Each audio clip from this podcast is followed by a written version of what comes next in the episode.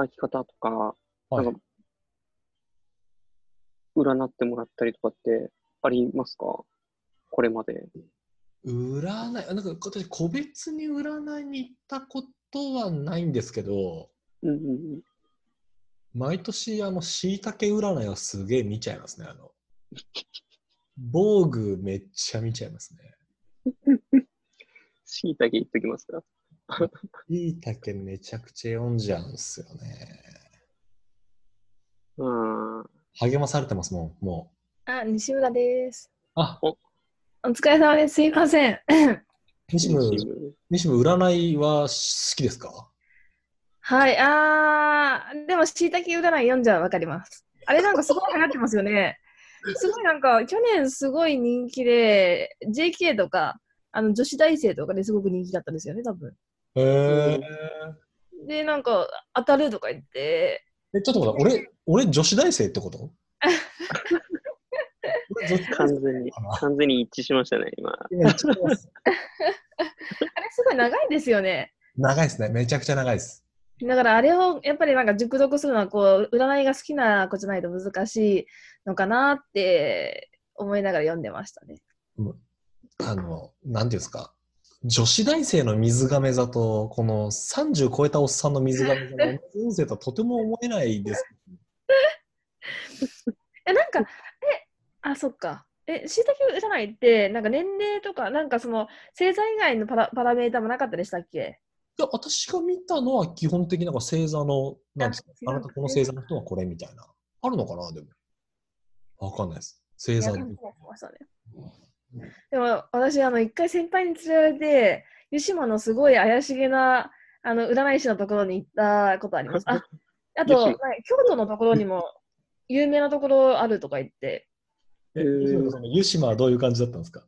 いや、湯島は、いや、私はなんかあれは、あの、5000円かかったんですけど、高うん。高。くて高くて、で、手相を中心に見るっていうせあの人なんですよね。手相占い占いが専門で、うんで、手相を見る時間、なんか手相を見せて、手相を見てる時間よりも、なんか写真、この人の写真見せろとか、友達の写真見せろとか、写真を見てる時間とかのが長くて、多分その写真から類推していってるんだろうな、この人みたいな。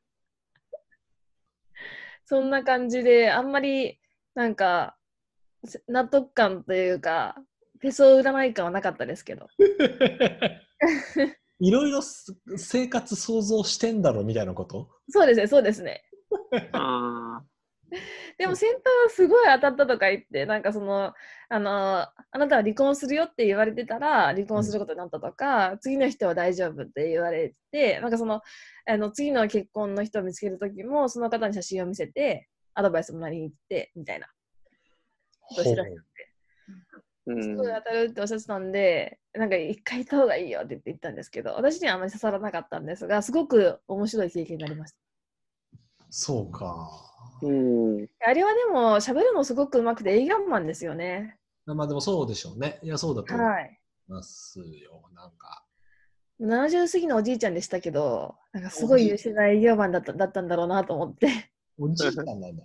おじいちゃんでしたへね。えおじいちゃん結構恋愛の話とかしてくるんで、楽しいじゃないですか。そうな、なんでこの人そんなことわかるんだろうみたいな。いや、なんかその、なんかその、女の子のその気持ちとか、なんかなんなんだっけ？なんかその女性の社会進出とか、なんかそういうこう、あの、背景知識も結構蓄えた上で話してくるんですよ。ほ？ほ？うんなるほど。で、いやだから、あの、ああなたは今苦労してますね、みたいな。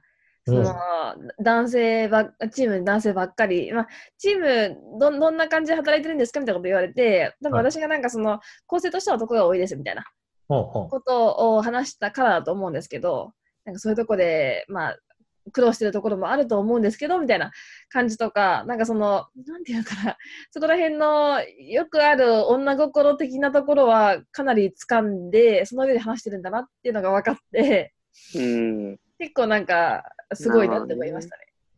いや、なんか、もう、機械学習じゃないですけど、インプットの量半端ないじゃないですか。半端ないああいう商売してると。あ毎日そういう人が来るからってことですか？悩んでるうん。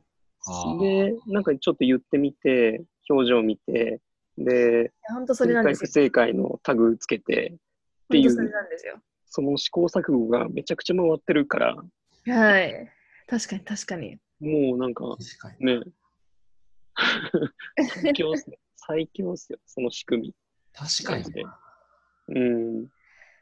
なんか先輩たちは、なんかすすごい、あの、なんなんていうかな、結構その、仕事とか真面目なかい、まあ DNA の先輩なんですけど、えっと、そのネクストをはあのスマートで話そうとか言って、はい。うんで、二人組で占いをするんですけど、ほその相手の話をしてる間に一人がメモ取って、で、その後に湯島の近くの居酒屋行って、なんかネクストを話し合うっていう回でした。え？で、普通に詰められるっていう、なんか、いや、それ西村、ネクストのなんか設定の仕方違うんじゃないとかって言われるっていう、なんか、あ何のなんだっていう感じ。俺、就職活動の時 DNA 受けなくて本当に良かったというのは、この時から思って。いや、なんか、まあ、特になんか、あんまり女の子少ないんですけど、なので、うん女の先輩結構なんか、あの特殊、なんかこう、と独特な感じの方多かったですね。すごい仲良しですけど、お世話になお世話になななりましたし、すごく仲良しですけど、でもなんかすごい、あのめちゃめちゃ詰められたの覚えてますね。なんか最近思うのが、割と、あの、US とかだと、あの、セラピストっているじゃないですか。カウンセリングみたいな。あはいはい。れの、なんか日本版のような気もしているというか、あ割とその精精神メンタル的な悩みのはけ口としての占いっていうのが、まあ、向こうのセラピストに該当するような形で、こう、なんだろう、活躍してるような気もしますよね。なんとなく。うんうん。確かに日本だとカップルセラピーとか言ってる人聞いたことないっすもんね。ないっすよね。うん精神科とかもなんかあんまり流行らないし。うんうん本当に、なんていうんですか、会社休職した時にしか行かない、なんていうんですかね。うんそうですうんね。普段からちょっとこう、メンタルを安定させるために2週間に1回セッション入れてますとかっていう人いないですもんね。ねいないっすよね。うんだからそもそもなんか対話を直接なんかしない国民性みたいなのもあると思うんですけど、うんうん。なんかそういうはけ口として使われてる感じは占いってありそうですよね。うんありそうですね。あの、えっと、名前忘れてしまったんですけど、コトリーっていうサービスとかやってる方いらっしゃいますよね。はいはい。まあ、うんコーチングのコーチングのサービスとか。あれとかはなんか本当に、あのまあ、コーチングとかその相談みたいなところを病気になる前にしやすくして、うんうんうんあのまあ、そういう、まあ、メンタルというか、まあ、メンタル的にも健康に過ごしていこうよみたいな感じのあのビジョンから来てるのかなとうん思う。うんうんうん。相談なぁ。福さんどうですか？相談得意ですか？そうだね。難しいっすよね。いやーこれは私福さんと多分共通してる要素だと思うんですけど相談難しくないですかなんか。むずい。マジむずいっす。なんで仕事の相談あんなに簡単にできるのになんかこう相談っていうものになると途端にあんなに難しくなるっていう。ねえ、なんか特に、なんだろう、受けるのも大変だし、するのも結構難しいっすよね、相談って。そうね。そうなんですよね。ねから、なんか、割と酒飲んでから、ちょっと感覚麻痺させて、で、相談するぐらいなことを みんなやってるんでしょうけど、相談のためにちょっと無理してんですか？ね、なんかね、なんか直接本質的な対話をするって、すごい欠けてる気がする。うん。なんか向き合うのを結構恐れがちというか、体力いるし、まあ、そうですね。うん。なんか、うん、そうですね。割と、相談、そこに課題感を感じてますね。個人的に相談なぁでもなんか西も相談うまそう。あ、そう、うまそそうですか？相談するのですか？する、うん、するの。ああ、確するのうまそどうなんですか？なんかでも、自分で、まあ、相談というよりも、なんかその、あの、ペラペラ、なんかその、ああったことを報告したり、まあ、どうなんですかね。まあ、相談してる中で、例えば、あ、これ、自己解決話してるうちにしたわ、みたいなこと結構多いですね。あなので、相談っていう風にして時間取るとかじゃなくて、なんか、たわいもない報告みたいな感じで、その場を設けて、うんうんでそこの中で、あのちょっとなんか、あの報告してる中で、あ、そうだって思いつなんかその、相談っていうと結構目的をしっかり用、アジェンダしっかり用意して、目的しっかり用意してっていう風になるとハードル高いんですけど、うんうん。なんかその、たわいもない報告というか、こんなことあってね、みたいな、オチもない話ができる友達とかに、たわいもない話をしてる間に、あ、そうだな、こういう時どうする？みたいな。相談をしたりとか、で、なんかこんなことあってねって話をしてると、なんか相談だったはずが自己解決したりとか、なんか、その入り口が相談じゃないことは多いです。確かに、過去何回かこう、ここならとか、あの、なんだっけ、なんか別のこう質問のクオラとかああいうところに質問を投げてみようかなと思って、まあ、相談中か質問中か、こう、投げてみようかなと思って書き始めてみたら、うん意外となんか、あ、別にこれ相談しなくても解決するなっていうふうにこう、い、いき、こう書いてる間に、相談を書いてる間に自己解決してしまって投稿をやめるっていうことが何回かあった気はする。ああ、そうなんですよね。調べたらもういいんじゃねえかなみたいな。うん。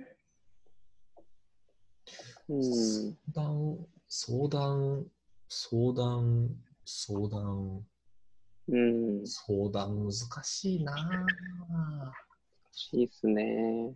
なんか最近ちょっと話違うかもしれないですけど、なんかこれまで私もなんか、例えば先輩とか自分と違う職種の人にここ聞いてみようって思った時に自分でまとめてると、なんか自己解決してしまったりして聞かないみたいなことあったんですけど、最近プロダクトチームとかで、その、今スクラムという手法で開発をしていて、うん。そのスクラムという手法だと、その PO とメンバーっていうのがいるんですけど、で私が PO の役割をしてるんですけど、プロジェクトオーナーですか？あとプロダクトオーナーですねプロ。ダクトオーナーか。はい。で、でもそこの中で、その、えっ、と、PO と同じような前提知識とか、あとは判断基準っていうところをメンバーが全員持って、え各自がそこの判断をできるようなチームが、えっ、と、優秀なチームって定義があるんですよ。うんううんん。うん。なので、なんか自分が考えてることを、あの、共有しようという意識を持っていて、うん。で、まあ、そのチームメンバーにも共有するからね、まあ、共有するするするってことはすごく重要だから、そこに対して時間を通りたいと思うし、よろしくね、みたいな前提は共有してて、なるほど。でそうすると、なんかその、あの共有をするっていう意味でもすごくハードル低く自分が考えてることをペラペラペラペラそこら辺で話したりするんですけど、うん。そこに対するあのメンバーあの、そのエンジニアとかデザイナーからのインプットで、かなりその思考が発展することが多くて、へえ。でこれまではその自分の中で解決するだろうなっていう、えっと、レベルだったものっていうのも、うまくなんか、あの他の方の知識とか入れると、まあ、かなり発展するんだなっていうことは最近学んでます。あんまり相談したいんですけどっていう感じじゃないくて、喋っていて、ふっとフィードバックが来て、勝手に進化していくみたいなこそうですね。なんかその、えっと、あの、課題の共有だけはバーっとしてしてたりとうんす。ると、そこの中から、あの、自分が思ってなかった解決策が生まれたりとか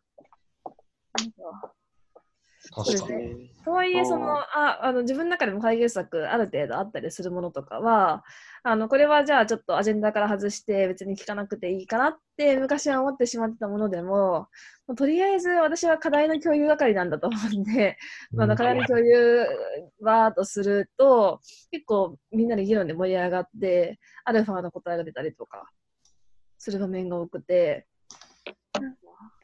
いいですね。なんか、あ、スクラムって、なんか割とプロダクトオーナーが決めたことを、こう、やるみたいな感じになると、なんか活気が なくなって。そう、なんですよね。うん。ね、あれ難しいんですけど、でもうん。それで、なんだろう、自分が思ってもみなかった解決方法が、こう、こう、なんだろう、議論によって出てくるとか、見つかるみたいなうん、のって、チームって感じがしますよね。そう、そうなんですよね。あと、でチームの生産性も上がる、上がってる感じもしますしねう。ん、なので、なんか、まあ、そこから、まあ、さっきの相談の話に戻ると、なんかその相談のハードルを低めるような、低めることができるような環境づくりというか、そういうのもすごく大事なのかなとは思ったりしましたっていう。そうですね。なんか、ちょっとヘラヘラしながら、なんか、そう相談のこのハードルを下げつつ、こう話ぶっ込んでみるみたいな ことなんですかね。そもそも状況の共有自体が大事なんだよっていう感じで、うん、なんかこういうことあってねって話してると、意外にみんななんかいろんな解決策を持ってて、でなん。かそのリーダーとして、こう、俺は引っ張るんだとか、俺は強いみたいな感じだと、なんかなかなかそういう入り方ができないと思うんですけど、うん、ちょっとなんか、か弱い感じのリーダーみたいなの方がなんか、ね、そういう意味ではそういうチームの中で、あの、最終的なアウトプットがでかかったりするのかもしれないですね。うんそうですね。うん、なるほどな。だちょっともう相談もしてないけど、私、この30分ぐらい話して、もうちょっと鼻の手術しようかなって思ってますね。相談してないけど。聞きたかった鼻の手術の話。あ、ちょっとラジオで聞きます、私。ちょっと聞いてください。鼻、鼻を変えることによる、ちょっと世界の見え方の違い半端ないらしいんで、ええちょっと、西野ぜひ。福さん、これまで鼻水すごかったとかですか？鼻の障害あったんですか？そうです。もうずっと詰まってましたからあ、それがええ完全に開いた感じです。えー、すごい。じゃあ、あの編集後の音声をお楽しみに。わかりました。はい。そんな感じで、ぴったり。はい。すいません、今日遅れちゃって。いやいや、はいじゃあまた、またやりましょお疲れ様う。です。また皆さんいい夜を。ありがとうございました。おはい、ありがとうございおます。やすみなさい。おやすみなやさいすみ。なさい。